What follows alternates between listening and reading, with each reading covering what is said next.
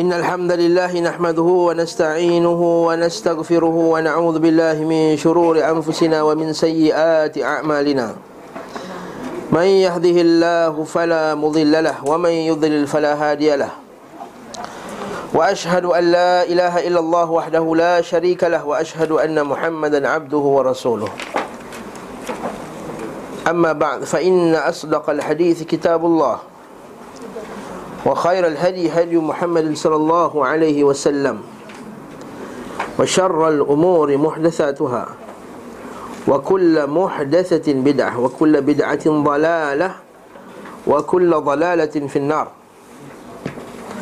سبحان الكلام إلى كلام الله سبحانه وتعالى لأن سبعي بي بتنجو إلى بتنجو نبي محمد صلى الله عليه وسلم dan seburuk-buruk perkara ialah perkara yang diada-adakan dalam agama. Setiap yang diada-adakan itu adalah bid'ah. Setiap bid'ah itu adalah sesat Dan setiap yang sesat itu tempatnya dalam neraka Seperti yang disebutkan oleh Nabi SAW dalam hadis yang sahih.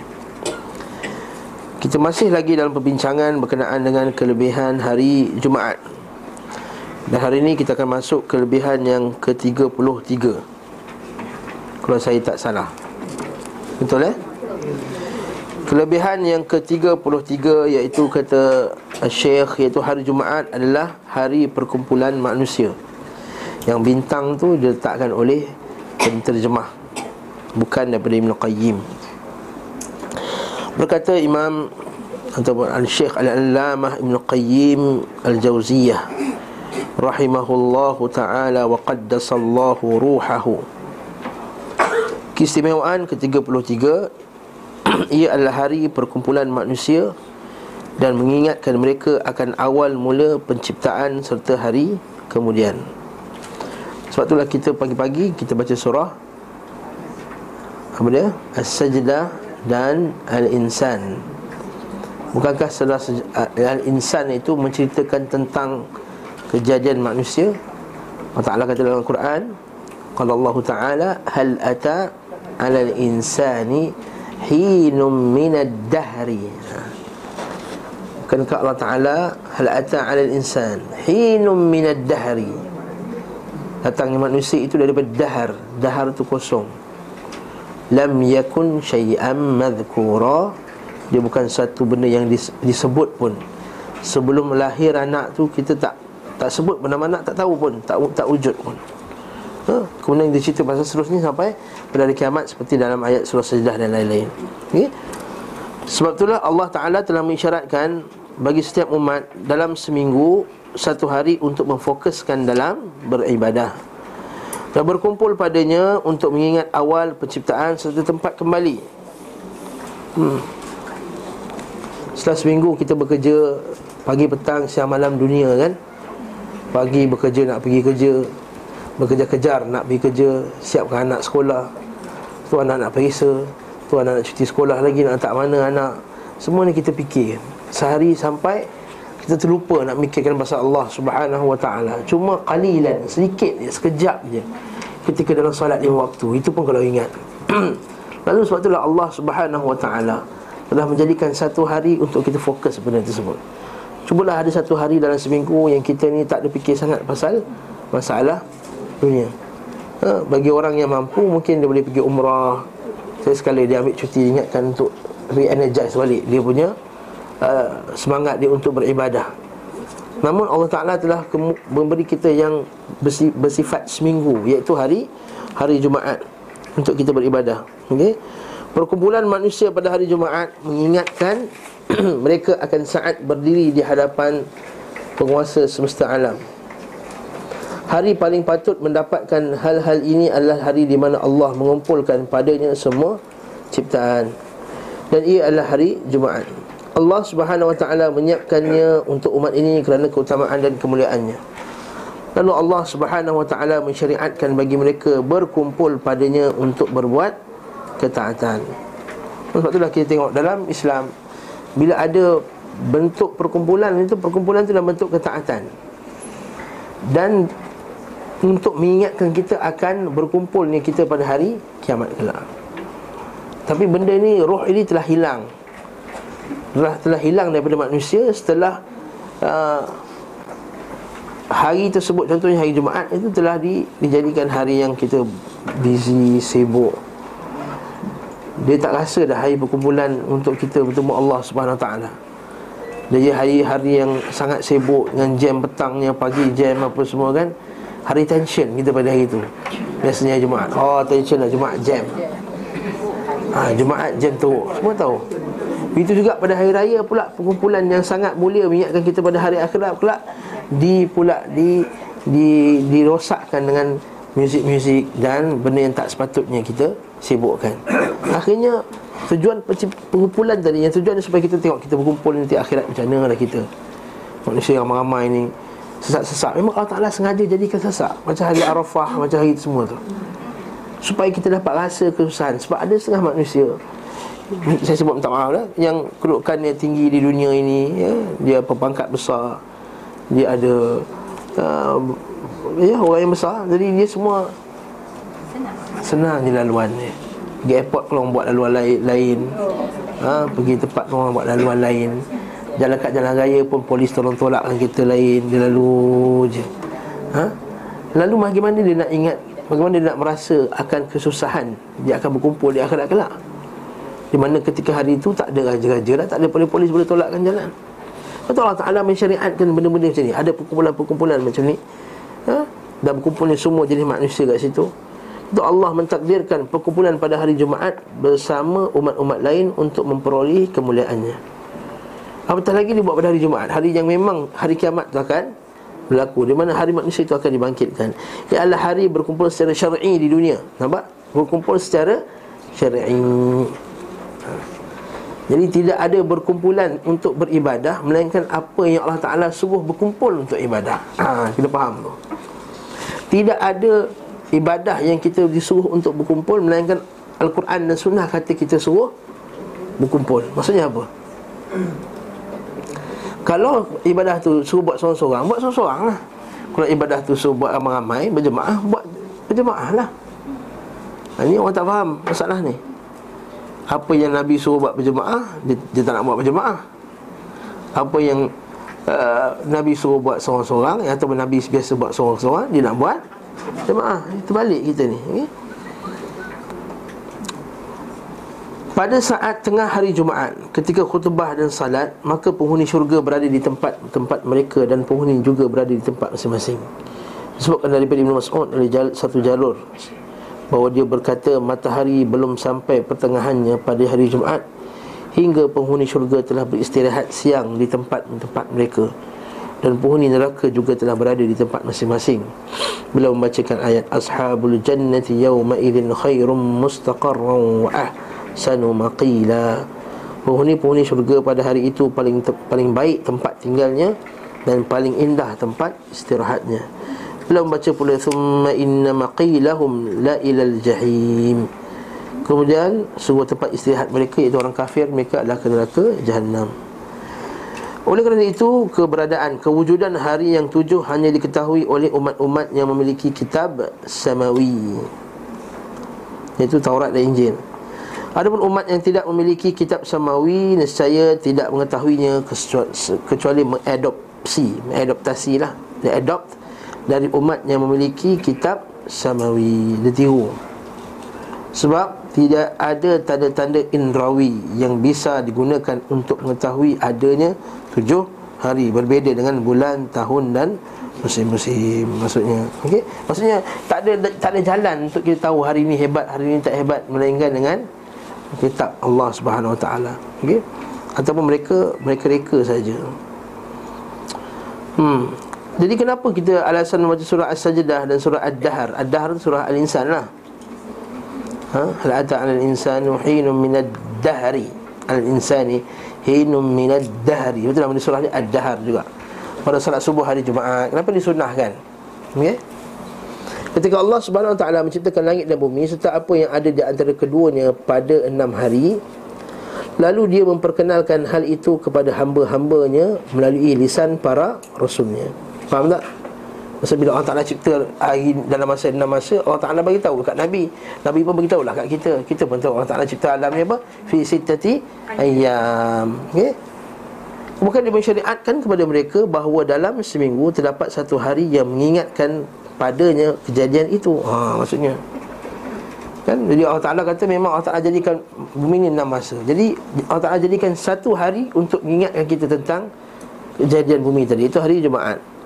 Hikmah penciptaan, apa tujuannya? Okey. Tujuan penciptaan manusia. Ha. Maksudnya Kan dalam surah Al-Insan As-Sajdah okay. Semuanya ada cerita pasal Hari kiamat kan tak? Okay Inna khalaqnal insana min nutfatin amsyajin nabtalihi. Nampak? Kami uji mereka. Ja'alnahu sami'an basira. Inna hadainahu sabila. Imma syakiran wa imma kafura. Ha, Jadikan ada kamu ni orang yang bersyukur Ataupun orang yang kufur Jadi tujuan manusia di dunia ni Untuk diuji oleh Allah subhanahu wa ta'ala. Dalam surah Al-Insan tu dah ada jawapan. Sekiranya kita faham lah itu isu dia. Sekiranya kita memahaminya. Allah Ta'ala uji. Betul Allah Ta'ala bagi kita halal dan haram ini Untuk uji. Betul Allah Ta'ala kata dalam Quran Surah Al-Ma'idah Hatta benda-benda macam binatang-binatang yang tak boleh dibunuh ketika ihram? Kan? Allah Ta'ala kata Aku haramkan benda-benda tersebut Yang kamu boleh bunuh dengan tangan kamu. Semudah yang kamu bunuh. Tapi untuk apa? Supaya Man yakhafuhu bil ghaib. Siapa yang takut dengannya ketika dalam Ketika Allah Ta'ala tak nampak dia Ketika manusia tak nampaknya Man yakhafuhu bil ghaib. Itu kita kena faham. Allah Ta'ala bagi kita ha-, halal dan haram dalam dunia ini Ialah untuk menguji kita. Dan kalau kita faham sebenarnya dalam Al-Quran dan Sunnah Dalam hadis Nabi SAW Nabi sebut Inna Allah harrama syai'an. Maksudnya Allah Ta'ala mengharamkan sesuatu. Fala tantahikuha. Maka jangan kamu langgarnya. Maksudnya ada sebab Allah Ta'ala buat dan sebut Tapi kadang-kadang ada benda yang kita tahu sebab dia. Ada benda yang kita tak tahu sebabnya. Dan manusia ni bila dia tahu sebab baru dia nak ikut. Bila tak tahu sebab dia tak nak ikut. Ataupun sebabnya dia rasa benda ni tak relevan untuk dia. Maka dia sangka tak tak patut dia ikut Maka dia pun tak ikut Dia lupa bahawa Allah Ta'ala jadikan itu sebagai ujian. Ha? Banyak kali kita sebut dalam ini Dalam kuliah-kuliah yang lepas. Batas umur alam Penggulungan langit dan bumi Kembalinya persoalan Sebagaimana dimulai oleh Allah Subhanahu Wa Ta'ala. Suatu janji darinya yang pasti terjadi dalam perkataan yang benar. Ini cuma dalam, dalam semua dalam, dalam uh, As-Sajdah dan juga dalam oleh kerana itu Nabi SAW biasa membaca pada salat subuh hari Jumaat surah Alif Lam Mim Tanzil atau sajdah dan hal ata al insan surah al insan kerana keduanya memuat apa-apa yang telah terjadi dan apa yang akan terjadi. Hmm. Berupa permulaan dan tempat kembali pengumpulan penciptaan serta kebangkitan mereka dari kubur menuju syurga dan neraka. Beliau SAW membaca kedua surah ini bukan untuk sujud tilawah. Ha, Dengar ni. Bukan untuk sujud tilawah Seperti anggapan sebagian orang yang dangkal ilmunya. Ha, Maka ada imam yang tak, yang tak hafal pun surah tu Dia tak hafal dengan betul lah. Dia nak belasah juga sebab Nak masuk sedah punya pasal? Punya lah tajwid tunggang terbalik Sakit perut kita kat belakang. Haa Rasa nak mufarakah Tapi tak boleh mufarakah Sebab dia baca tu surah tu sunat. Dia baca hentam terbalik Macam mana pun solat tak Tak batal. Kalau fatihah salah baru batal. Tapi kalau surah Baca macam mana terbalik Macam mana pun Solat tu tak Tak batal. Jadi kita terpaksa tahan sikit perut lah. Tahan lah sikit perut Tahan. Dia kata kenapa dah imam minta baca Allah? Dia kan senang. Ha? Ha? Dia tak khusyuk lah Kemudian baca dengan laju Sebab nak, nak cepat. Dia point dia Dia baca surah tu Sebab nak sedah je Ada yang tu nak baca Sampai sedah Yang lepas tu dia tak sambung pun. Dia baca sikit tu dah habis. Lepas tu rakaat kedua Dia baca surah lain. Saya kata memanglah sah salat. Sebab dia tak sah. Salat tu sah.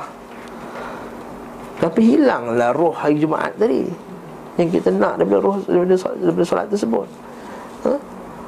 Jadi kalau tak ada surah sajadah pula Nanti orang kata Apalah imam sajadah pun tak apat lah kata, Satu hal lah pula. Cuba baca lah kelang kabut tu. Di sebuah masjid Tak nak sebut nama dia kat mana lah. Umum Umum ha? Di mana bila mereka tidak membaca surah sajadah Saya sengaja memilih surah lain. Hatta baca surah Sabih saja yang, yang ada sujud tilawahnya.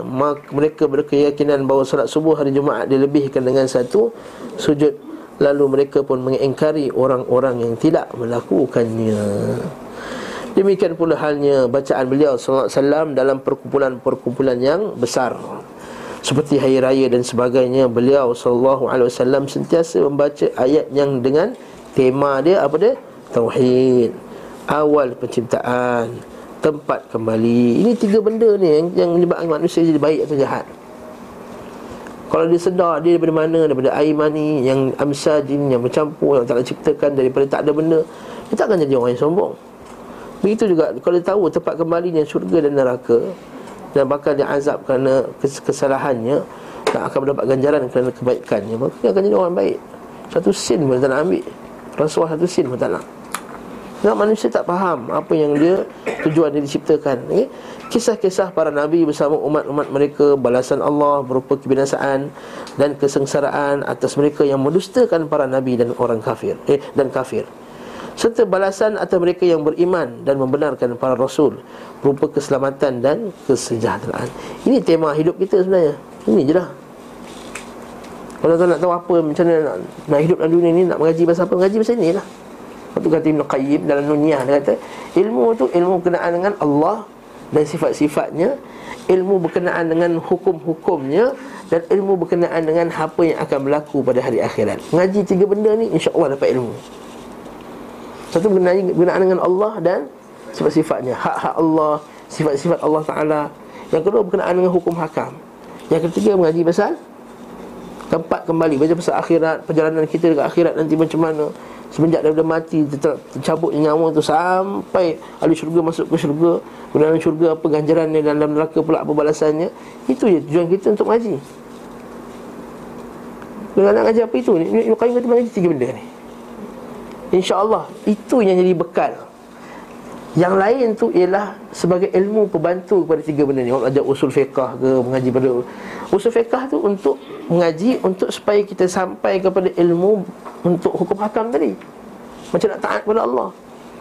Ilmu usul fiqah tu bukan ilmu yang jadi yang menjadi apa tujuan. Ilmu tu ilmu ilmu alat ilmu wasilah ilmu jalan kepada nak taat kepada Allah tadi sebab tu kita pelik orang yang utama dengan sangat ilmu-ilmu hadis apa semua mengaji tinggi tapi dia lupa ilmu akidah yang lebih penting untuk mengaji ni. Kalau ilmu macam tu pun dilebihkan pun satu benda yang satu kekurangan. Apatah lagi kalau dia sibukkan dengan ilmu yang lagi tak penting? Contoh Ilmu berjanji contohnya. Tiap-tiap minggu berkumpul berlatih berjanji. Kalau tafsir tak pergi Mungkin mungkin buka sebagai kaisar taklim ni okey lah Tempat lain lah ni Betul Dah khatam Quran pergi kelas berjanji Lepas tu pergi kelas taranum Belajar lagu ni, belajar lagu tu Bukan saya kata taranum tak bagus Taranum tu bagus tapi kalau belajar taranum tapi tak ngaji tafsir, tak tahu hukum hakam, fiqah, tak tahu, tak tahu berkenaan hari akhirat, tak tahu berkenaan sifat Allah Subhanahu wa taala, bagaimana kamu nak sembah Allah? Orang yang tak tahu, ini kata para ulama kita. Orang yang tak tahu, tak kenal sifat Allah Subhanahu wa taala, dia tak akan dapat menyembah Allah dengan sebenar-benar sembahan, dengan cara yang betul. Orang tak kenal Alhamdulillah kita dah pernah buat dengan Ustaz Kariman Asma'ul Husna. Ha? Mungkin kita perlu buat lagi sekali lagi untuk hmm, Ustaz, nama kecerahan dia hmm. Uh, ayat ni. Pada saat tengah hari Jumaat ketika khutbah dan solat Maka penghuni syurga berada di tempat masing-masing Dan penghuni neraka juga berada di tempat masing-masing. Hmm. Pada waktu ini, dah ada penghuni syurga dan penghuni Yes, dah ada dah. Siapa dah ni yang sekarang ni dah ada di syurga dan ada di neraka. Memang orang pertama yang masuk syurga nanti Nabi Muhammad SAW tapi Nabi bagi tahu ni macam mana keadaannya pada hari tersebut hari Jumaat ni lah.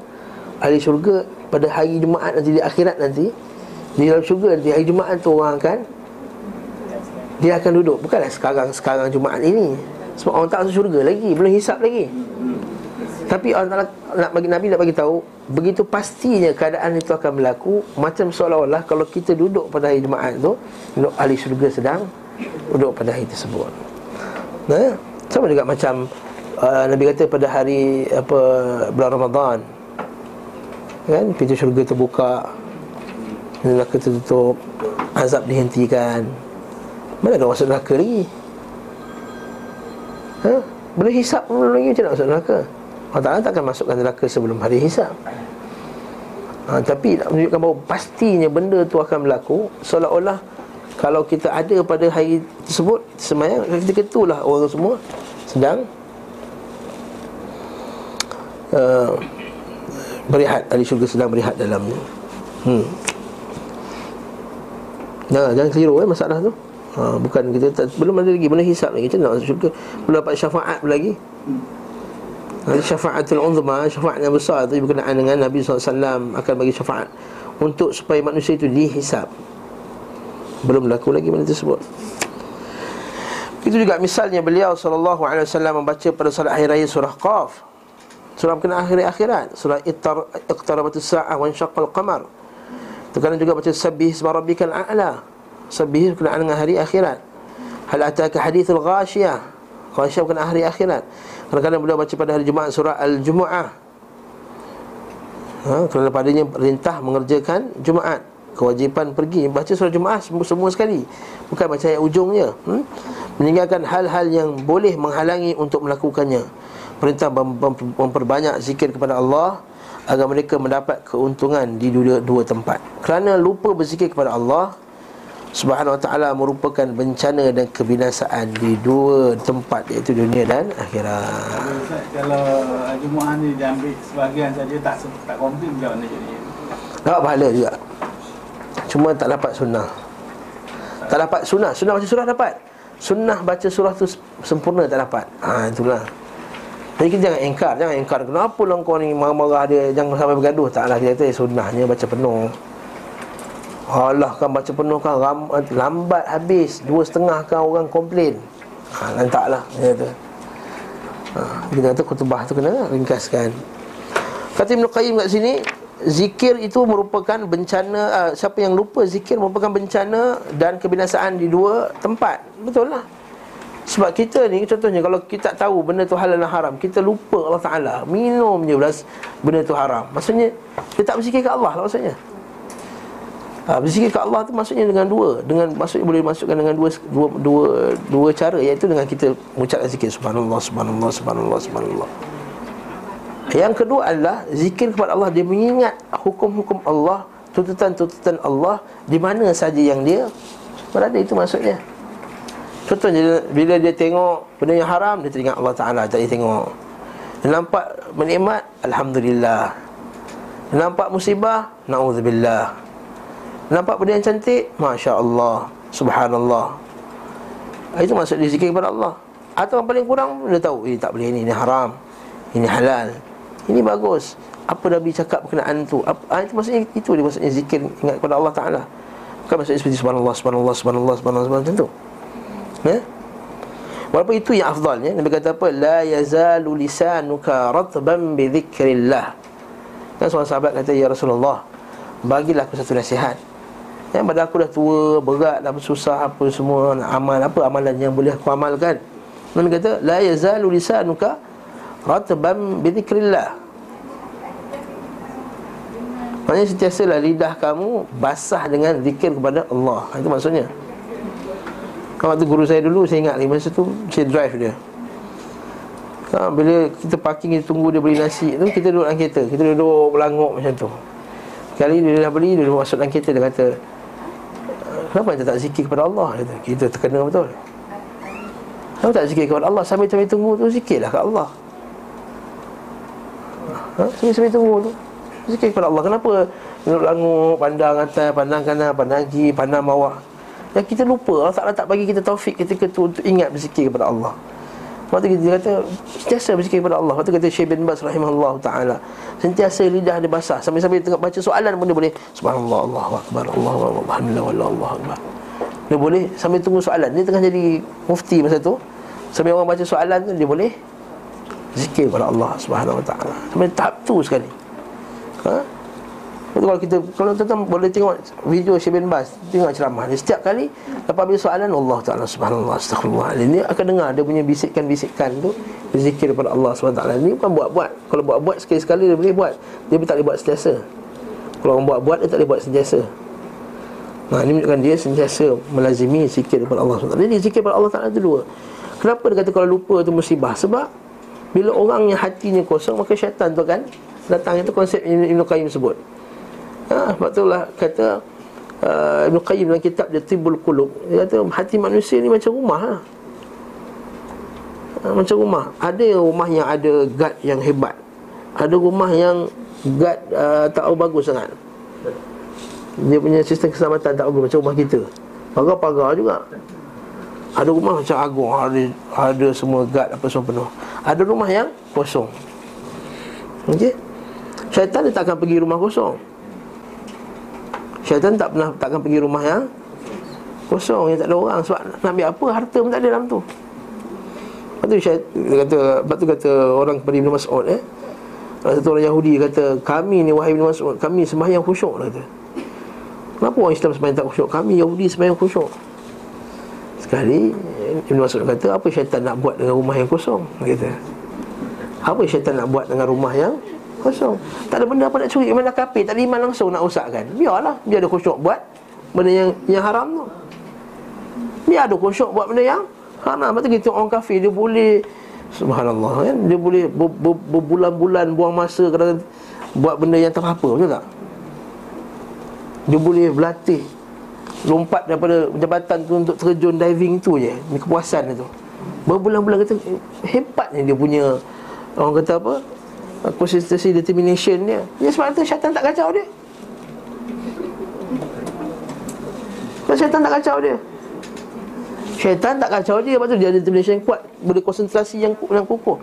Kenapa mereka kalau main game Kalau teman-teman Kalau main game Berjam-jam Tiga hari, tiga malam Buat pertandingan game antarabangsa Semua pergi apa semua. Macam ni hebat ni Diorang boleh tengok Boleh kaji benda tu detail-detail. Sebab syaitan tak kacau. Kita ni mau nak kaji sikit. Lah Baca buku kejap dah Ngantuk apa semua ha? Kalau tak adalah kelas ni Tak baca kita terjemahan Betul Kau masih ada buku ni lama dah Kita baca bila nak pakai je Ha, tajuk ni hari nak bincang tajuk ni baru kita buka. Selak, selak, selak. Takkan baca satu perkataan satu perkataan ni. Takkan baca. Kau banyak buku kat rumah. Syaitan kacau lah memang lah. Syaitan kacau. Jadi kita ni umpama rumah yang kedua tu. Rumah yang ada sebagian harta sikit tapi jaga tak berapa hebat tu. Ha, rumah ini yang bercuri masuk. Macam kita lah. Tu, kejap-kejap sikit, kejap-kejap tak. Kejap-kejap sikit, kejap tak. Itu syaitan masuk. Ha, tu rumah yang macam istana. Ini tak boleh masuk lah. Ini orang yang dijaga dengan sistem dia bagus ini orang yang sentiasa berzikir kepada Allah Ta'ala yang menjaga iman dia sempurna apa semua ini syaitan tak masuk langsung ha, jadi kita ni kadang-kadang rasa dicuri kadang-kadang rasa bertakwa semalam bertakwa hari ni malas hari ni bertakwa besok malas Betul tak? Saya kalau, kalau tuan rasa benda tu sama lah macam saya eh? Mana iman kita lebih kurang ha, Tak ada hebat eh? Pada rakaat kedua beliau wasallam membaca idza ja'akal munafiqun ha, okay? Sebagai pengingatan Surah Munafiqun lah Bagi-bagi umat akan kenifakan Juga mengingatkan mereka agar tidak disibukkan oleh harta benda dan anak-anak Sehingga tidak sempat melaksanakan salat Jumaat Wadarul baik kan Iza nudiya salati min yawmil jum'ati Wadarul baik was'au ila zikrillah Dan cepat-cepatlah jika mereka melakukan pasti akan merugi. Kan dalam surah Al-Munafiqun la tulhikum amwalukum wala auladukum an dzikrillah. Wa man yaf'al Apa ayat tu? La haula wala. La tulhikum amwalukum wala auladukum an dzikrillah. Wa man yaf'al dhalika fa ulaika humul khasirun.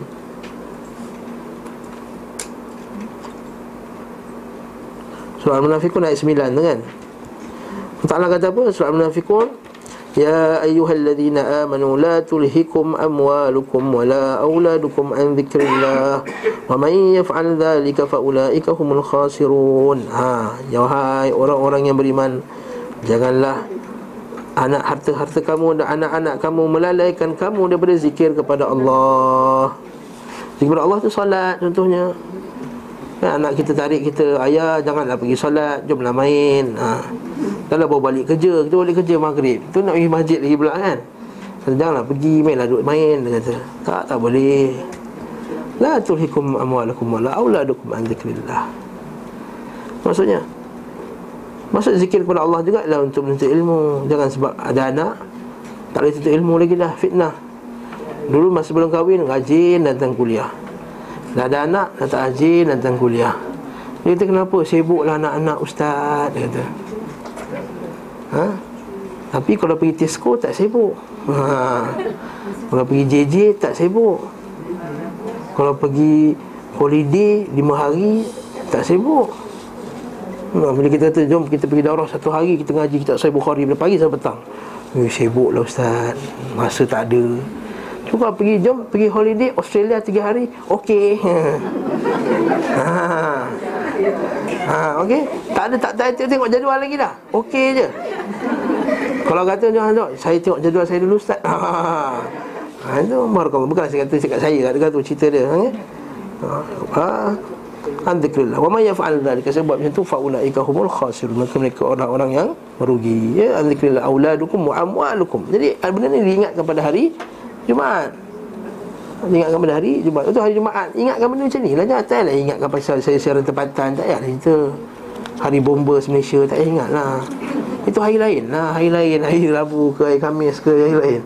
Hari Jumaat tu ingatkan pasal masalah ni. Akhirat apa semua. Biar ada satu minggu tu ada satu hari Ada orang ingat kita pasal hari akhirat. Itu yang kita kata Dia energize balik kita punya ha, Iman tu. Dia refresh balik dalam seminggu tu. Dah sibuk Hari Jumaat Ha, dia ingat balik Oh sedar balik. Jadi boleh semangat Sabtu, Ahad, Isnin, Selasa, Rabu kami Eh Rabu kami dah lupa balik Jumaat Up balik Ingat balik. Ha, Itu tujuan dia. Ha, Supaya dalam seminggu tersebut ya. Begitu juga motivasi Bagi mereka untuk berinfak. Kan kalau Allah Ta'ala sambung ayat tu Wa anfiku mimma razaqnakum min qabli an ya'ti ahadakumul maut. Wa yakula rabbi lawla akhartani ila ajalin qarib La asaddaqa wa la wa akum minas salihin Baca surah Al-Munafikun tadi dan sembah dan dan sembahkan pula. Dan belanjakanlah. Wa anfiqu mimma razaqnakum. Apatah apa yang kami telah rezeki kepada kamu so datang kepada kamu ahadakumul maut kedatangnya kematian tu fa rabbi laula akhartani.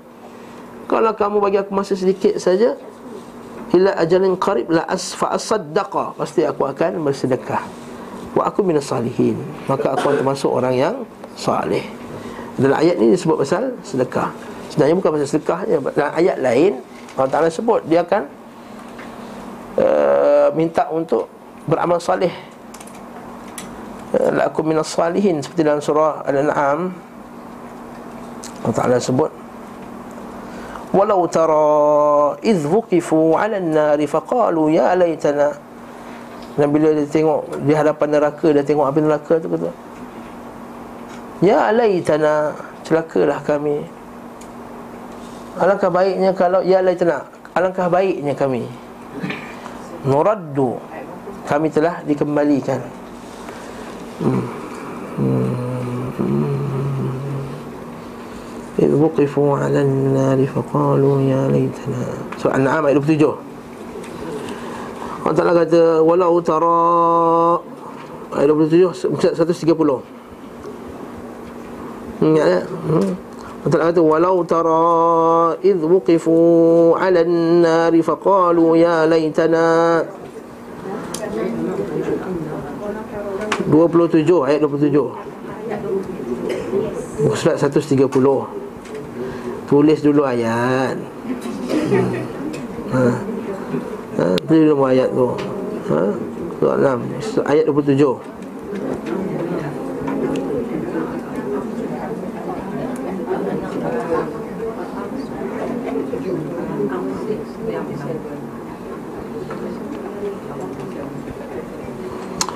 Wuqifu 'ala an-nar faqalu faqalu ya laitana nurad wa la nukadziba bi ayati rabbina wa nakuna minal mu'minin. Ketika mereka tak kamu lihat ketika mereka berdiri di hadapan neraka atas neraka tu faqalu mereka berkata ya laitana maksudnya celakalah kami. Nuraddu alangkah bagusnya kalau kami ini dikembalikan. Wala nukadziba dan kami tidak mendustakan. Bi ayati rabbina. Dengan ayat-ayat Tuhan kami. Wa nakuna minal mu'minin. Dan kami akan termasuk orang yang beriman. Nampak? Dan bukan sekadar nak sekah nak buat benda lain pun juga. Okey? Bal badalahum ma kanu yukhfuna min qabl. Ha. Bal badalahum. Bahkan telah zahirlah pada mereka apa yang mereka rahsiakan sebelumnya Walau ruddu kalau mereka dikembalikan la'adu lima nuhu anhu. Mereka akan jadi balik macam tu juga. Ha betul lah. Ini kita kata Allah Taala ni ilmu dia bukan ilmu yang sekarang saja. Ilmu yang akan datang dan apa yang tak berlaku, apa yang akan berlaku pun Allah Taala tahu. Ha tu maksudnya. Baik kita sebut lalu dalam kuliah lepas sebelum ni kita kata ilmu Allah itu merangkumi apa yang lepas, apa yang sedang, apa yang akan datang, apa yang tidak berlaku dan kalau yang tidak berlaku tu berlaku bagaimana dia berlaku. Jadi kita juga apa yang tak berlaku mereka tak berlaku dikembalikan. Tapi Allah Taala tahu kalau dikembalikan dia akan sama balik. Betul Allah Taala azab mereka. La'adu lima nuhu anhu. Wa innahum lakadzibun sama balik buku ni. Okey. Hmm Mengingatkan akan datangnya kematian di kala mereka kembali dalam kondisi meminta diulurkan dan berharap kembali ke dunia padahal semuanya tidak mungkin diperkenankan. Demikian juga yang dikerjakan Nabi SAW ketika datang utusan dan beliau hendak memperdengarkan Al-Quran kepada mereka. Maka beliau SAW memperpanjang bacaan pada salat-salat yang bacaannya dikeraskan untuk tujuan dari ah, nampak? Datang utusan nak dengar Nabi baca Quran. Nabi kata, dalam waktu salat dengarlah ah, bacaan Quran jadi. Sebab beliau SAW pada salat maghrib membaca surah Al-A'raf. Dua tu ayat. Al-Tur Sekatu ayat. Qaf. Nabi SAW biasa membaca pada salat subuh sekitar seratus ayat.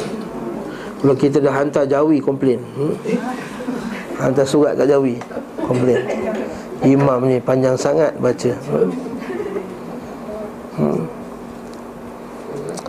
Lepas tu Nabi SAW Aisyah kata Nabi ni Kalau semayang sunat Qabliyah subuh tu rasa Sekejap betul. Masa tak baca fatihah. Sedangkan Nabi baca apa? Kuliah dengan Kulu Allah. Cuba kita kat Malaysia ni Qabliyah subuh tu baca kuliah dengan Allah. Memang time komat kita Assalamualaikum Assalamualaikum Dah komat lah Tak sempat. Panjang dah kira panjang gila dah tu. Kuliah dengan Kulu Allah. Cuba-cuba Time subuh-subuh pergi Lepas azan, ngam-ngam lepas azan baca kuliah rakaat pertama ku Allah dengan bacaan yang tertil. Berhenti pada setiap ayat. Eh? Masih tak tak cukup untuk nak buat lebih pada tu. Tak dapat sunnah untuk baring apa ke. Apatah lagi kalau sembahyang kat rumah lagi tak dapat dari can.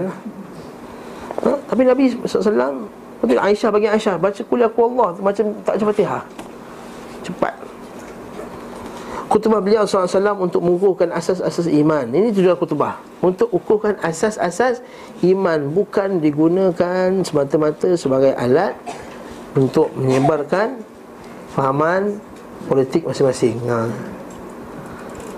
ha, Propaganda. Bukan alat propaganda. Bukan alat ni. Alat untuk mengukuhkan keimanan. Kalau lepas khutbah tu tak tambah keimanan lah Maksudnya ada masalah. Sama ada hati dia masalah Atau khutbah tu masalah. Dua je Dua masalah je Kalau lepas khutbah tak terasa iman bertambah Ada dua masalah. Sama ada dia tu sendiri Ada masalah iman dia Atau memang khutbah tu ada Masalah. Tapi kalau majoriti orang kata Tak dapat kesan Maksudnya bukan khutbah masalah Bukan tinggi masalah Khutbah masalah. Demikian pula halnya khutbah-khutbah beliau wasallam. Ia tak lain adalah pengukuhan terhadap asas-asas iman yang terdiri daripada iman kepada Allah, malaikatnya, kitab-kitabnya, rasulnya, pertemuan dengannya, tentang syurga, tentang neraka, apa-apa yang disiapkan oleh Allah untuk para walinya, mentaatinya, serta apa yang disiapkan Allah untuk musuh-musuhnya, berlaku maksiat kepadanya. Isi khutbah beliau sallallahu alaihi wasallam memenuhi hati dengan tauhid dan keimanan, ma'rifah, pengetahuan terhadap Allah dan hari-harinya, yakni peristiwa-peristiwa yang akan terjadi hari kiamat. Bukan seperti khutbah selain beliau sallallahu alaihi wasallam yang hanya mengandungi perkara-perkara yang bersekutu di antara ciptaan. Ya. Yakni ratapan terhadap kehidupan. Menakuti dengan kematian. Nampak? Perkara ini tidak menghasilkan keimanan dalam hati kepada Allah dan tidak perlu tauhid kepadanya. Okey? Bahkan kalau nak cerita pasal nama Edis pun dalam khutbah ceritalah ada unsur keimanan dalam tu.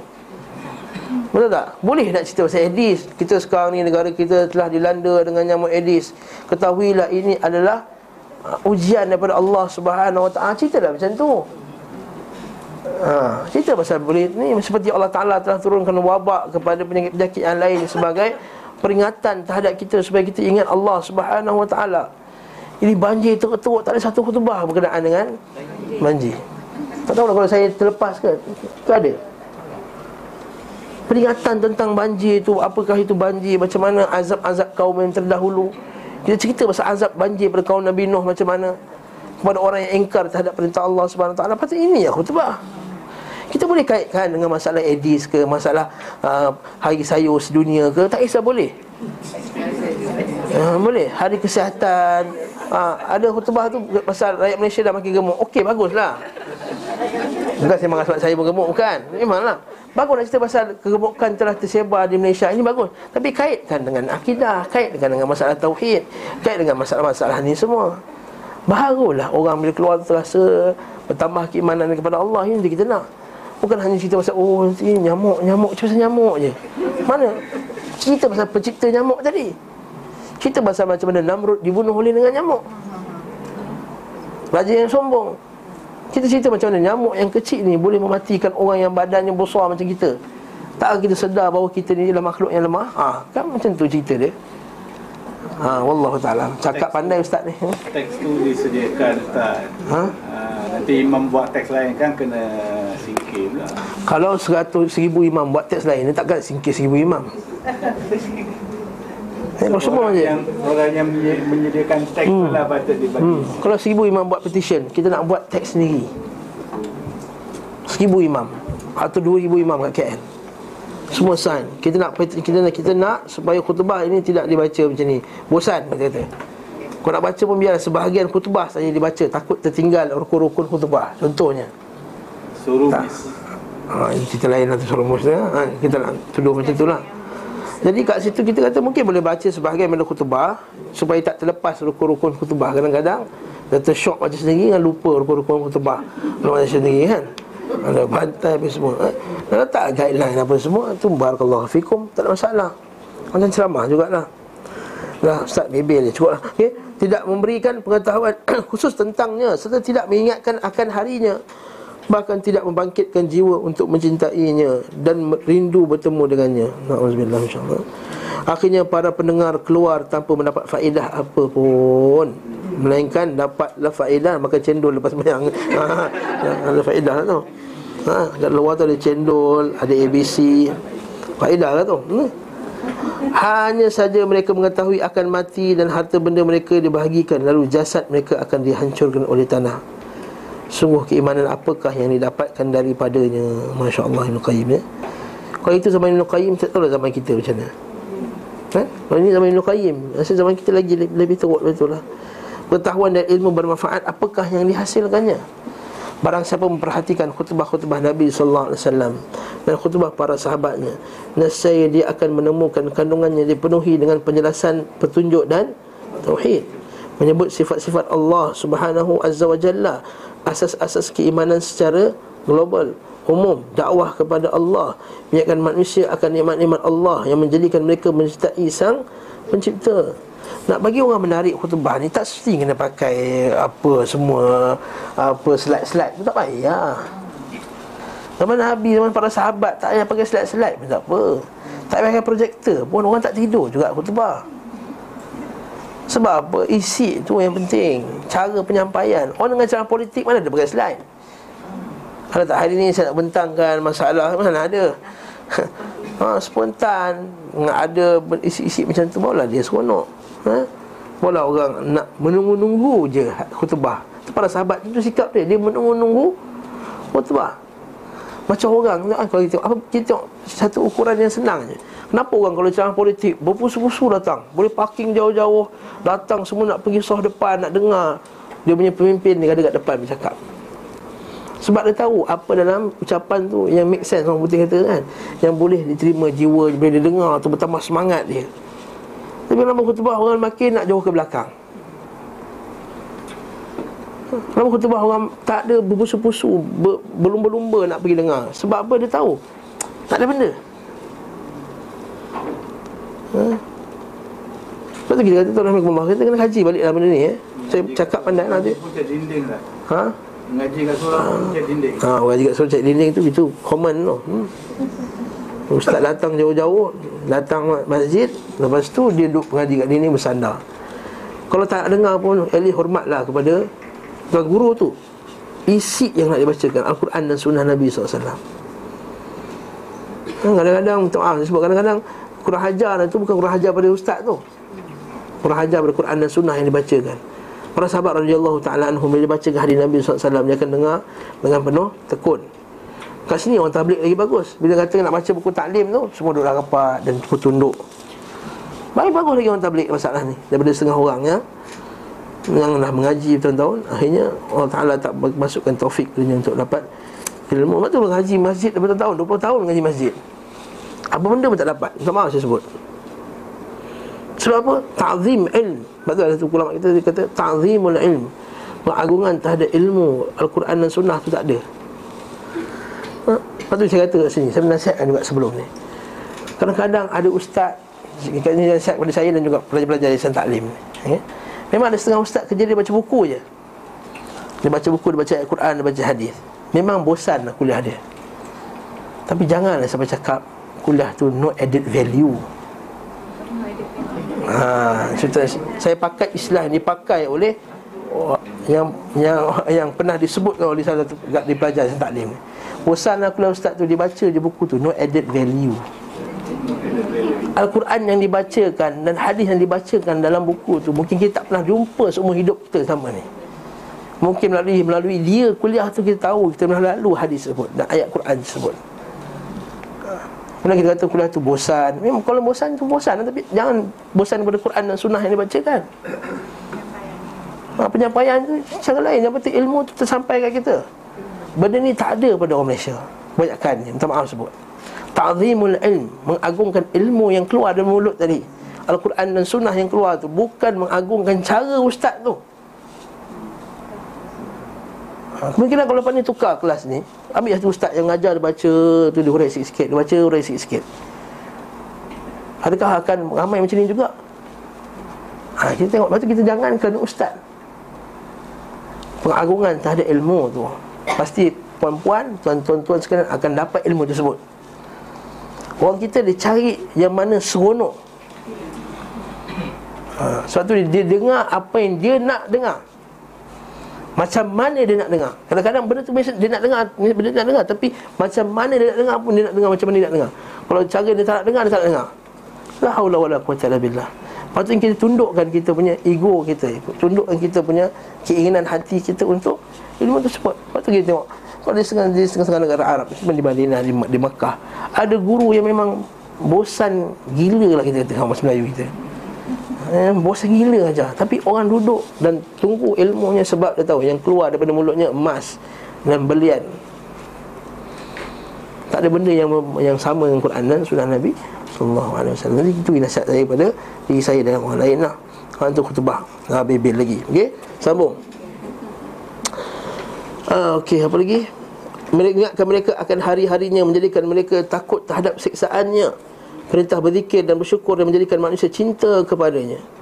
Mereka mengingatkan keagungan Allah Sifat-sifat dan nama-namanya yang membuat manusia cinta kepada Maha Pencipta. Mereka memerintahkan untuk taat, syukur, berzikir kepada Allah Menjadikan manusia cinta kepadanya. Para pendengar berbalik pulang Sementara mereka telah mencintainya Dan dia pun telah mencintai mereka. Macam itulah best Kemudian perjalanan waktu berlalu demikian panjang Cahaya kenabian pun mulai redup ha, Dengan kata ni Ibn Qayyim syariat dan perintah-perintah hanya bersifat formality. Tahu tak formality maksudnya apa? Ha, rukun khutbah pertama bertakwa kepada Allah, mesti selawat, mesti ada puji Nabi. Nampak? Formality. Ya ayyuhallazina amanu taqullaha haqqa tuqatih wa la tamutunna illa wa antum muslimun. Wahai jemaah sekalian, takutlah kamu kepada Allah. Macam mana? Orang dengar setiap minggu ayat sama Cerita Jangan nak menakutkan orang kepada Allah Bukan kena sebut Ittaqullah Mesti seperti itu je Bukan. Jangan baca ke ayat-ayat Takut kepada Allah. Ini bukan formality dia susun macam tu. Formality kemudian Sama macam niat kita Macam macam niat lah Saya sebut dulu kan Niat jadi formality dah. Bukan tujuan kepada ibadah tu yang kita pentingkan. Formality niat. Contohnya Usalli fardha Zuhri Arba'a raka'atin. Ha, itu yang penting. Zuhri. Adaan. Adaan makmuman Ustaz. Adaan makmuman Adaan mak... Kalau sebut adaan Boleh belakang imam sah mayang dia dia penting Allah tersebut adaan Tak sebut makmuman tadi Sedangkan dia tahu Dia, dia tahu makmum Dia belakang imam ni Dia sedar ni Dia sedar dia buat. Pening lagi keadaan makmuman Adaan makmuman. Dia semai asar Dia tertidur zuhur. Dah waktu asar Pukul lima setengah petang. Qadaan ke adaan? Allah adaan Memang qada lah time tu. Tak kisahlah sebut adaan ke qadaan ke. Barakallahu fikum. Dia lupa sebenarnya niat tu untuk apa? Ya Allah, aku berdiri di hadapanmu ya Allah. Untuk aku solat walaupun aku dah terbangun pukul 5.30 ni ya Allah sembahyang zuhur. Terimalah amalan aku ya Allah. Ha, macam tu lah cerita dia, itu niat. Ha, dia tertidur pukul 1 penat sangat kenduri. Ha? Ha? Dia kahwin kan pukul 1 Pengantin datang Pumpang, pumpang, pumpang Pukul 2, pukul 3 Baring sikit jap Tertidur sampai 5.30 Ya Ay, cerita lain pula Manusia pun memberi khutbah warna tersendiri Menghiasinya dengan berbagai kreasi Nak kutuk kan tak cukup lah tak kutuk ha? Mereka menjadikan simbol-simbol dan kulit luar sebagai sunnah yang tidak boleh disepelekan Maksudnya apa? Apa Arab dia? Allah musta'an Apa dia? Uh, غير ما حقق فأعطوها صورة وزينها زينها فجعلوا رسم الأرض أصلا لا ينبغي الإخلال بها yang tak boleh ditinggalkan lah yang tak boleh tinggal Maksudnya benda-benda yang bukan sunnah Tapi jadikan macam benda tu mesti kena buat juga Nah, okay. Contohnya macam para, para ulama kita tak semesti kena baca setengah ayat Seperti Inna Allah wa malaikatahu yusallu Tak semesti kena baca ayat tu ha? Tak semesti kena baca ayat tu ya, Mutubah Ha, lagi ah ni upacara pasing tongkat lagi ya nama. Ha, itu adalah sudah Nabi SAW Tapi kalau tak buat Hoi kena Ha kena singgung orang sebelah. Tak buat. Ha? Upacara pasing tongkat Upacara pasing tongkat tak? Akan datang untuk Bilal Dia pegang tongkat. Oh, Sungguhnya Nabi SAW telah bersabda. Masa sekian-sekian Dia suruh diam. Betul lah Arahan untuk diam. Tak sehingga buat upacara Suruh arahan untuk diam Buat pengumuman dari dalam dalam bilik boleh Tuan-tuan sekalian Sekejap lagi khutbah akan dibacakan Harap diam dan beri perhatian Tak semestinya kena buat upacara Tok Bilal kena pegang um, Umumkan Lepas tu Wah, pas. Wah. Tu tu upacara pasang tongkat tu macam upacara dia raja tu.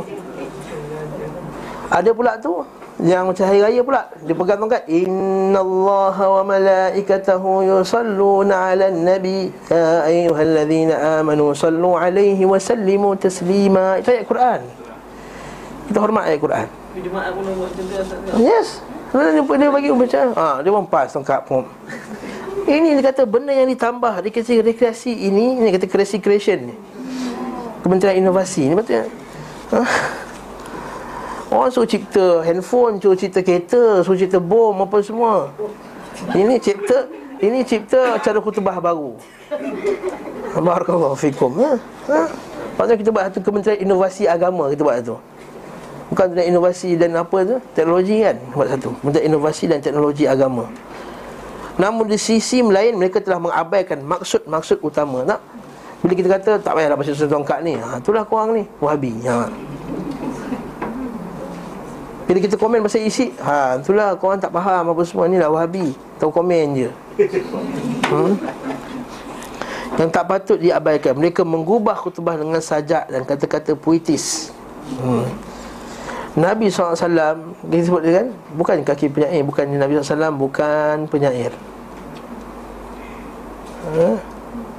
Wama yang bagilah Nabi bukan pembuat syair dan tidak patut Tidak layak bagi Nabi buat buat syair. Maka berkuranglah pengaruhnya bagi hati dan luputlah tujuan yang ingin dicapai daripadanya. Di antara khutbah yang dinukil dari Nabi SAW Bahawa beliau SAW seringkali berkhutbah dengan baca Al-Quran. Nabi pernah khutbah dengan baca satu surah Qaf tu Daripada awal sampai habis. Sebab surah Qaf tu sebenarnya ada cerita pasal Masalah hari akhirat Ummu Hanif binti Al-Harith bin Nu'man berkata aku tidak menghafal surah Qaf kecuali dari Rasulullah SAW di saat beliau membacanya ketika khutbah di atas mimbar. Masya-Allah cepat dia hafal eh. Sekali baca khutbah terus hafal. Dinukil dari khutbah beliau sallallahu Sebab apa dia hafal? Sebab dia beri perhatian yang sungguh-sungguh. Uh, Ummu Hani perempuan kan?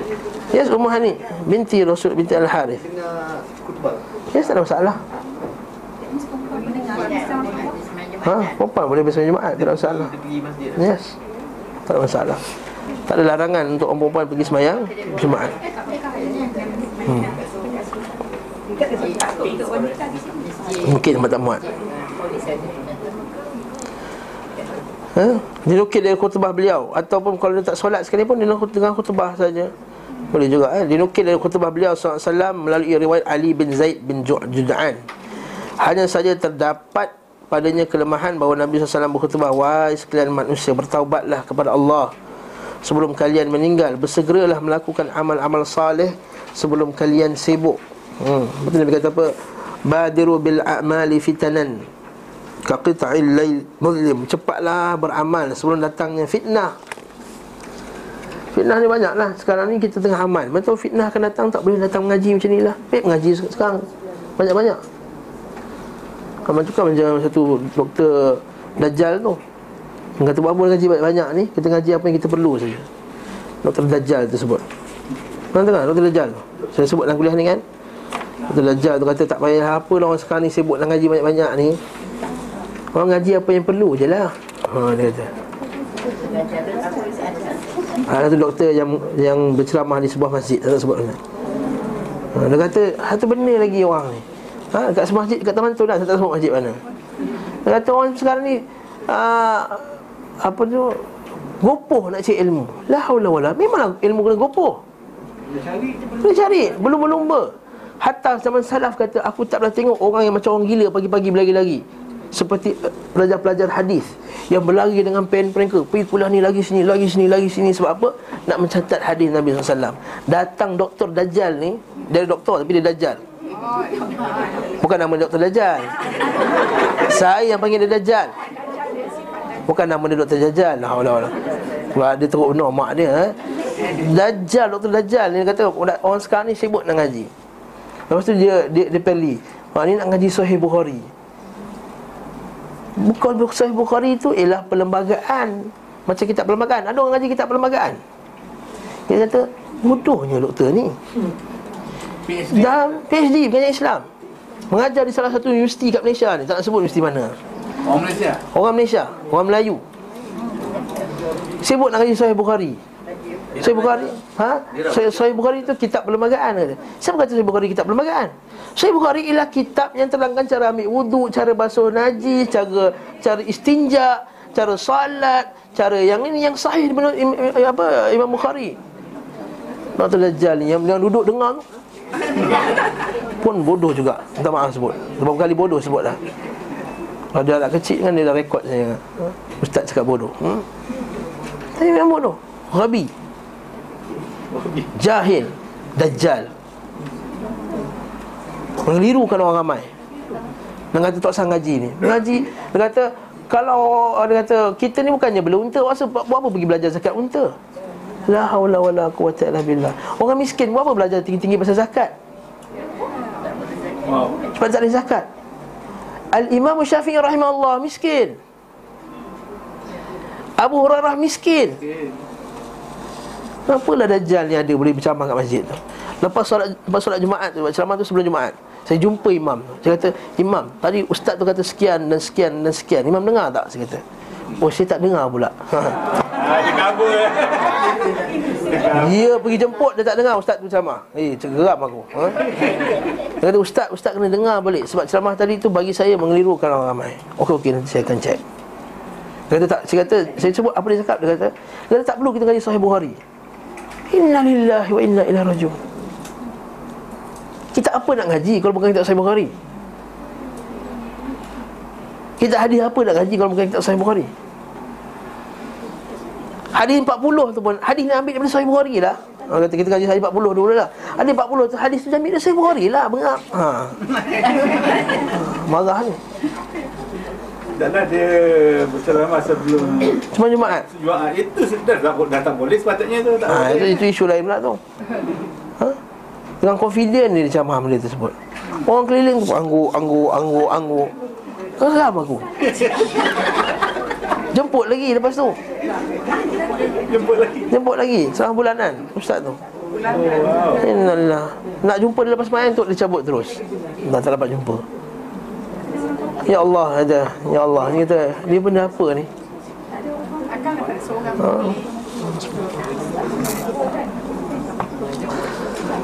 Hmm tak, tak, tak pernah cerita kat, kat sini lagi ya?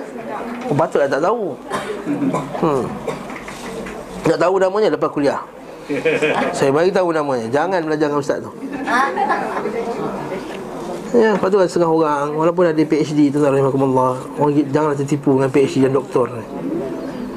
Lepas tu kata Syekh Mukbil rahimahullah ta'ala Dia kata aku tak nampak dal Dal kalau Arab Kalau Melayu DR Saya kata tu doktor perubatan ni? Sama doktor perubatan Doktor Zuhara ni terasa eh. Ini kata doktor falsafah ni. Aku tak nampak D kat depan nama orang yang mengajar agama ni Melainkan D tu Dajjal bagi aku. Dal tu. Dal tu Dajjal. Maksud dia bukan nak kata semua orang macam tu. Banyak dia Syekh Salih Fauzan pun doktor. Ha, kan? Jadi maksudnya D tu Dajjal maksudnya ramai yang Menggunakan D kat depan itu Orang terpengaruh dengan dia Lalu orang Percaya Lalu orang anggap itu ilmu yang sahih. Dalam orang macam Ustaz Adli tu Tak ada doktor apa semua Yang ilmu yang sahih Quran dan Sunnah Orang tak dengar Orang dengar doktor tu. Allahul Musta'an. Allahul Musta'an. Semoga Allah Ta'ala selamatkan kita dan anak-anak kita daripada benda ni ya. Jadi Perbaikilah hubungan antara kalian dengan Rabb Kalian dengan cara memperbanyak zikir kepadanya. Kata Nabi SAW Perbanyakkanlah sedekah Dalam keadaan sembunyi-sembunyi maupun terang-terangan eh? Kita ni kalau banyak buat dosa sembunyi-sembunyi Maka banyakkanlah sedekah Sembunyi-sembunyi Banyakkanlah amal sembunyi-sembunyi Macam mana kamu sembunyikan dosa kamu Maka sembunyikanlah amal kamu okay. Nescaya kalian diberi pahala Dipuji dan diberi rezeki Ketahuilah sesungguhnya Allah subhanahu wa ta'ala Telah menetapkan atas kamu Jumaat Sebagai fardu yang diwajibkan pada tempatku ini Pada bulan ini Pada tahun ini Hingga hari kiamat.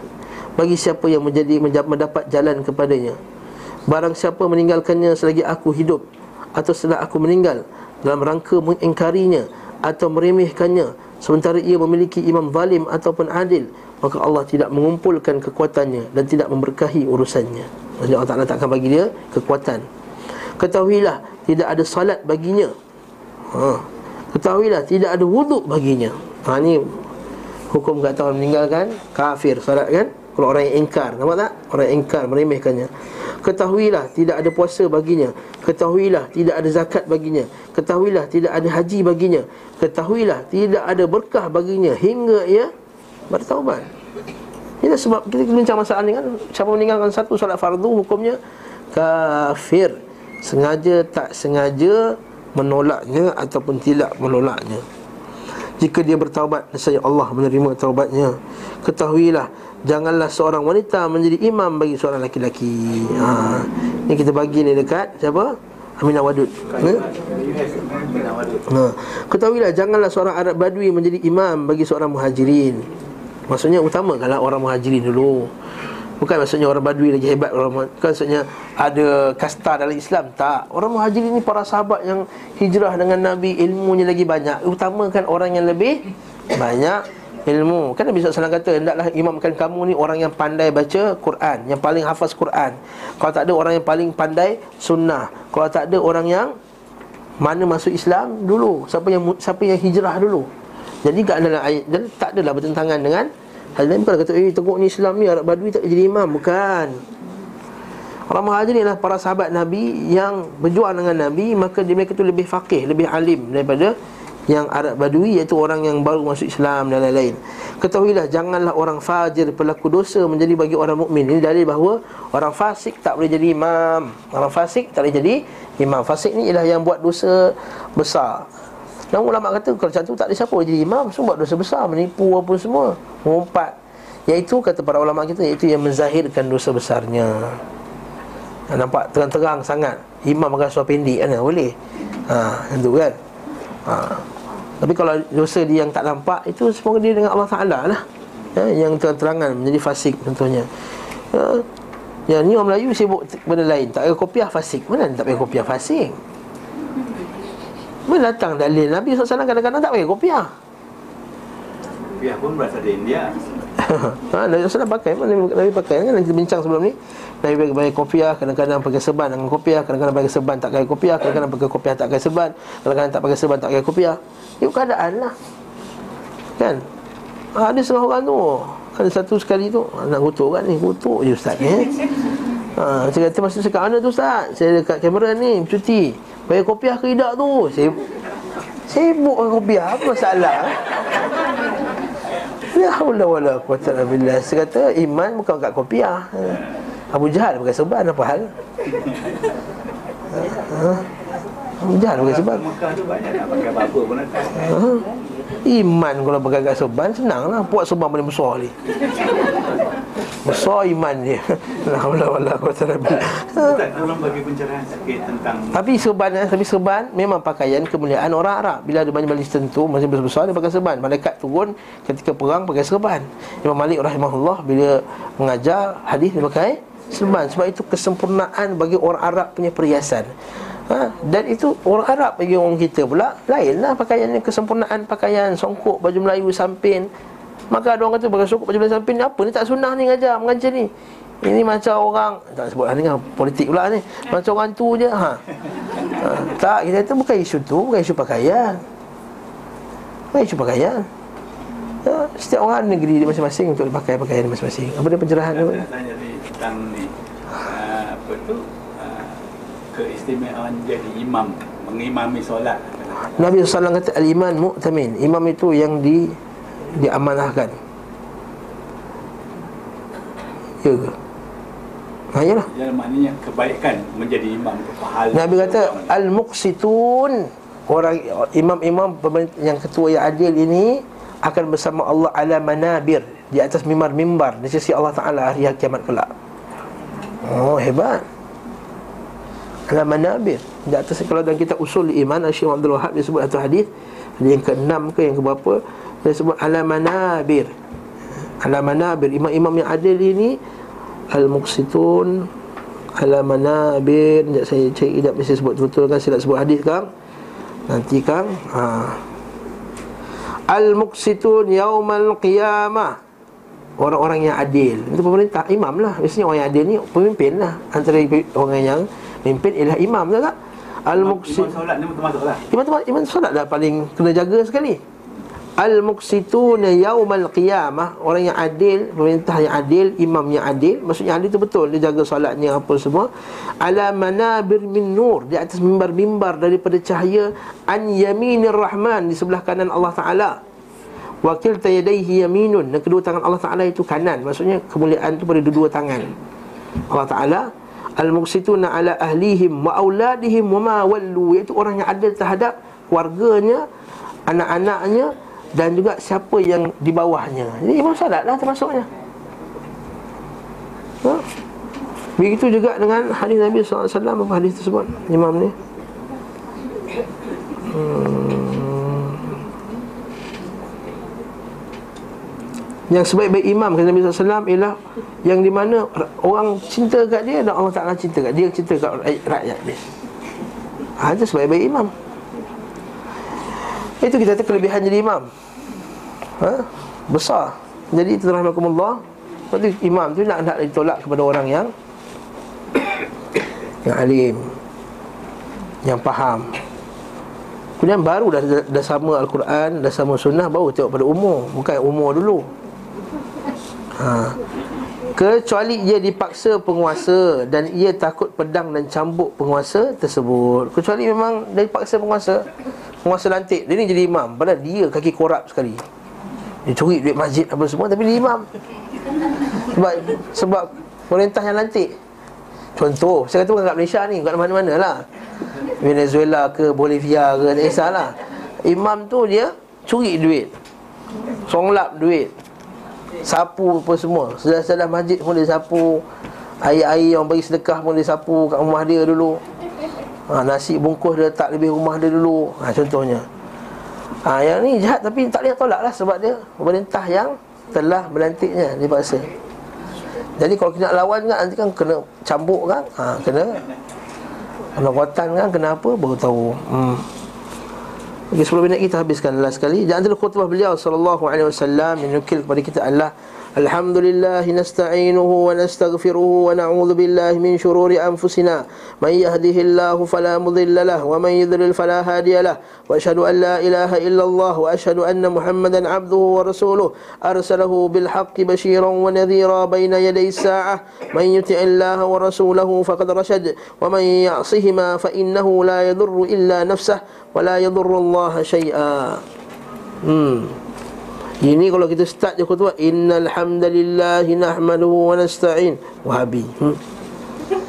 Baru starting tu dah wahabi Ada satu masjid tu Ada tu orang kata ustaz Dia kata ada orang kata ustaz ni wahabi Siapa orang tu? Ya, ada orang kata Macam mana dia tahu? Sebab ustaz Masa dengar ustaz, ustaz, ustaz ceramah dia tahu dah ustaz wahabi Ustaz, ustaz, ustaz ceramah dah tahu Ustaz Wahabi Kata, Ustaz tak ceramah dah tahu Wahabi dah? Hebat ni. Macam mana?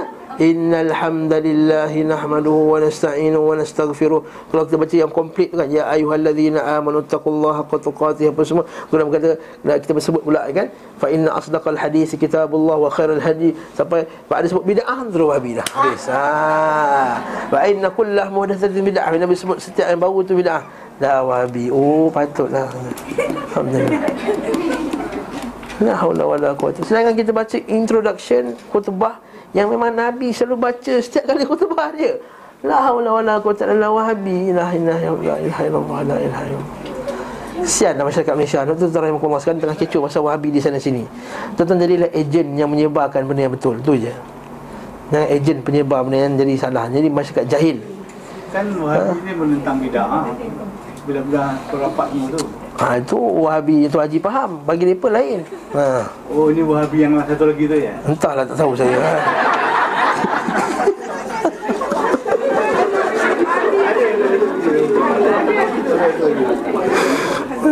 Rostum uh, Rostum ha, itu lain Okey. Segala puji bagi Allah Kita mohon pertolongan dan ampunan kepadanya Kita berlindung kepada Kita huraikan rasanya sebelum ni Ha? Dah kan? Tengah, dah dah belum? Segala puji bagi Allah. Khutbah mesti puji dengan start dengan puji Allah. Nabi kata setiap khutbah yang tidak ada memuji Allah Fahuwa abtar. Maka dia terputus dari kebaikan. Mamzuqul barakah. Barakah akan hilang barakah padanya. Dan lain pula kal jadil jazma. Sumpah tangan yang terputus.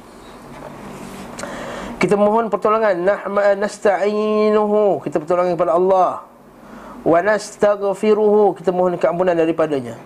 Wa na'udhu billah. Kita berlindung kepada Allah. Bukan berlindung kepada makhluk. Bukan berlindung kepada Nabi SAW Seperti yang dibacakan oleh qasidah-qasidah Yang dibuat oleh geng-gengnya Hanana ni. Tunggu terang ni aku ha, kan?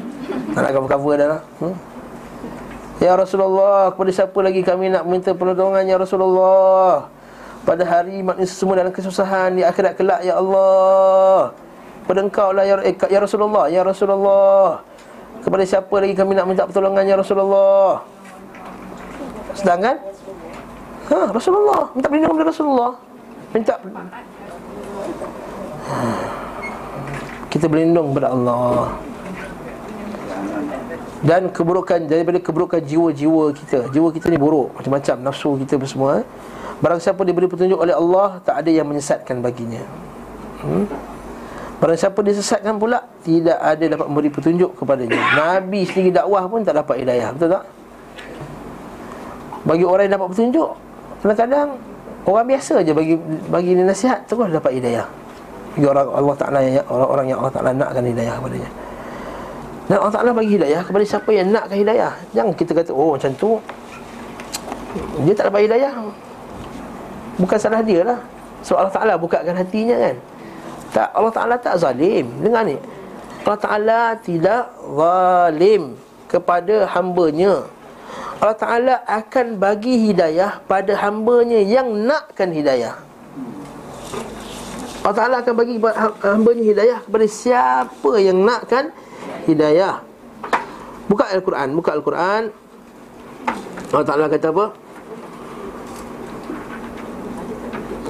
Walladzina jahadu fina Al-Ankabut ayat 69 Ayat terakhir dalam surah Al- eh, Al-Ankabut. Dah masuk surah Ar-Rum dah. Surah 404 Kalau boleh cari surah Ar-Rum terus. Cari surah Ar-Rum. Jadi ayat sebelum surah Ar-Rum tu. Ayat 69 surah Al-Ankabut.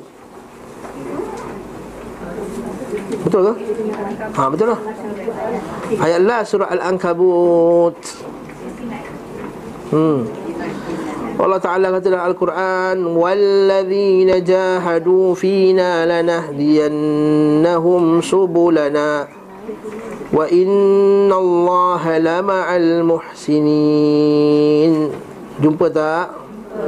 Hmm. Baca terjemahan dia Dan orang-orang yang Berusaha Bersungguh-sungguh Fina pada jalanku fina dalamku. Maksudnya dalam memenuhi hidayah nak dapatkan ni. Lanah diannahum kami akan pasti memimpin mereka. Ke jalan Allah Subhanahu wa taala. Ha? kami pasti akan memimpin mereka Allah Ta'ala tak zalim Tuan Rahimahkumullah Allah Ta'ala tak zalim Sampai dia kena uh, Sampai dia kata Oh tak apalah Aku tak nak bagi siapa yang aku nak Aku bagi siapa aku nak. Yes Allah Ta'ala juga Dia tak zalim. Dia akan bagi siapa yang berusaha ke arah Ke arah dia. Dan Allah Ta'ala telah jadikan Bahawa memang hidayah itu Bagi siapa yang nak kepadanya sahaja. Siapa yang tak nak kepada Allah Subhanahu Wa Ta'ala Allah Ta'ala tak akan bagi. Uh. Barakallahu fikum eh? Kata tuan rumah Jadi kata Allah Ta'ala bagi hidayah Dia akan sesatkan siapa yang dia nak Sesatkan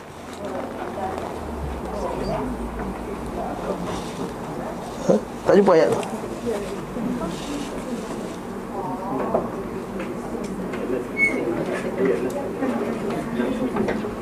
Tak jumpa lagi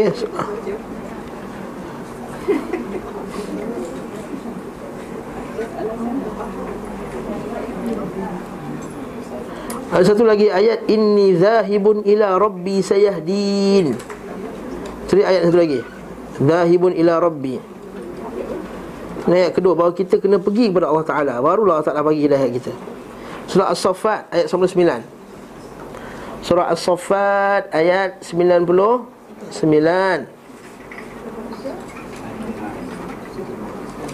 Surah As-Saffat ayat 99.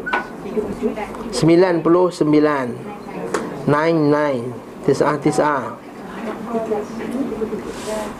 Ha, ini kata doa Nabi Ibrahim dia kata wa qala inni dhahibun ila rabbi sayahdin. Dengar ayat betul?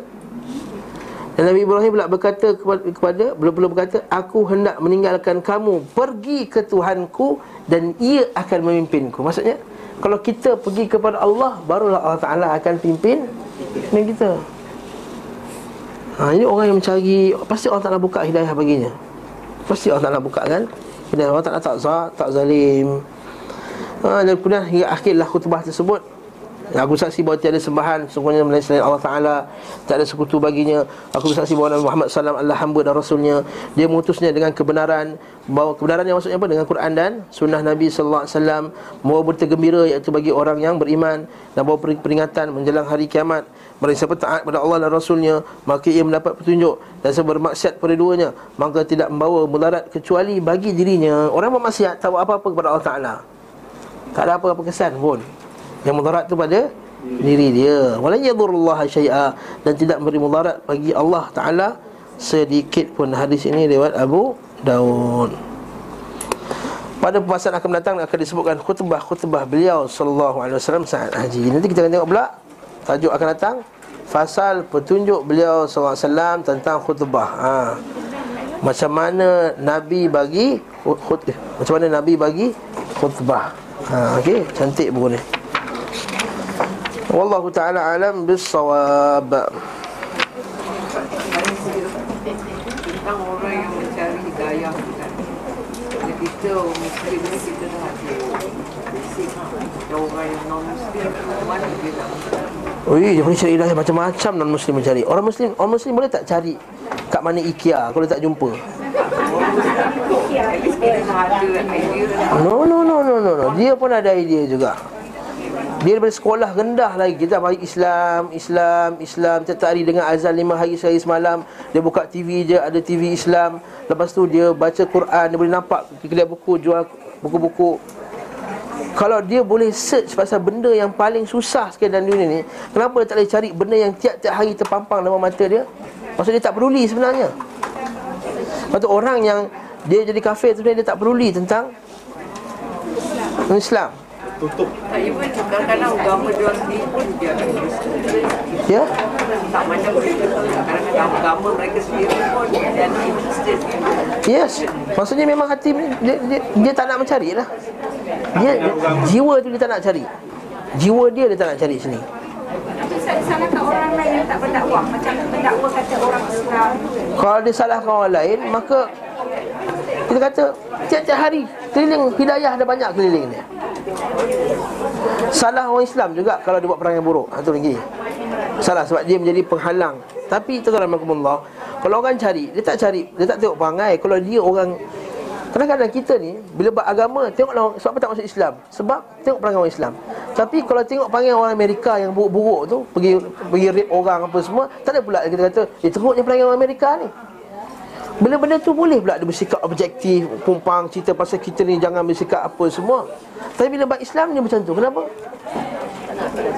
Ha, satu saya bagi bab ni Saya Kalau nak salahkan orang Islam. Kalaulah kat dalam negeri tu Ataupun kampung tersebut Tak ada orang Islam lain Tak sampai berita tentang Islam Melainkan melalui seorang hamba Allah Ta'ala tu je. Kalau dia tak sebarkan Barulah kata dia bersalah. Tapi kita kata kat Malaysia ni Dah setiap hari Kita dah ada dah. Bahkan azan lima waktu tu Allah Ta'ala Hadihi da'watil qa'imah. Ini dakwah yang Dakwati tamah. Dakwati tamah. Satu dakwah yang sempurna pada azan ni. Takkanlah Dia tak dengar azan. Ha? Tiap-tiap hari dia lalu Time sampai subuh dia jogging. Tak tak nak tengok azan? Tak, tak, pernah, tak pernah nak tahu Terdetik hatinya Kenapa dia pergi masjid. Tuhan apa yang disembah? Apa yang disembah? Kenapa dia sembah Tuhan tu? Kenapa kita sembah berhala Kenapa kita sembah Jesus? Kenapa dia sembah Allah? Siapa Allah? Tak ada terfikir ke IS ni dia Lagi menakutkan orang. Ha, ISS tu cerita lain. Ha. ha, Itu Itu cerita lain. Barakallahu fikum. Ha? Yang asal isu menakut-nakutkan tu.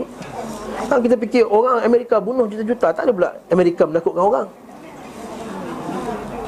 Tak ada pula kita takutlah dengan Amerika. Sebab apa? Dia dah bunuh juta-juta orang kat Iraq Dekat Afghanistan. Dia dah lapar kau anak-anak Iraq. Orang beramai yang mati tak dapat ubat. Tapi bila datang orang Islam Oh Kenapa nak? Barakallahu fikum eh, Jadi minta maaf lah Nampak macam garang sikit tapi ha, Kadang-kadang nak cakap Allah Assalamualaikum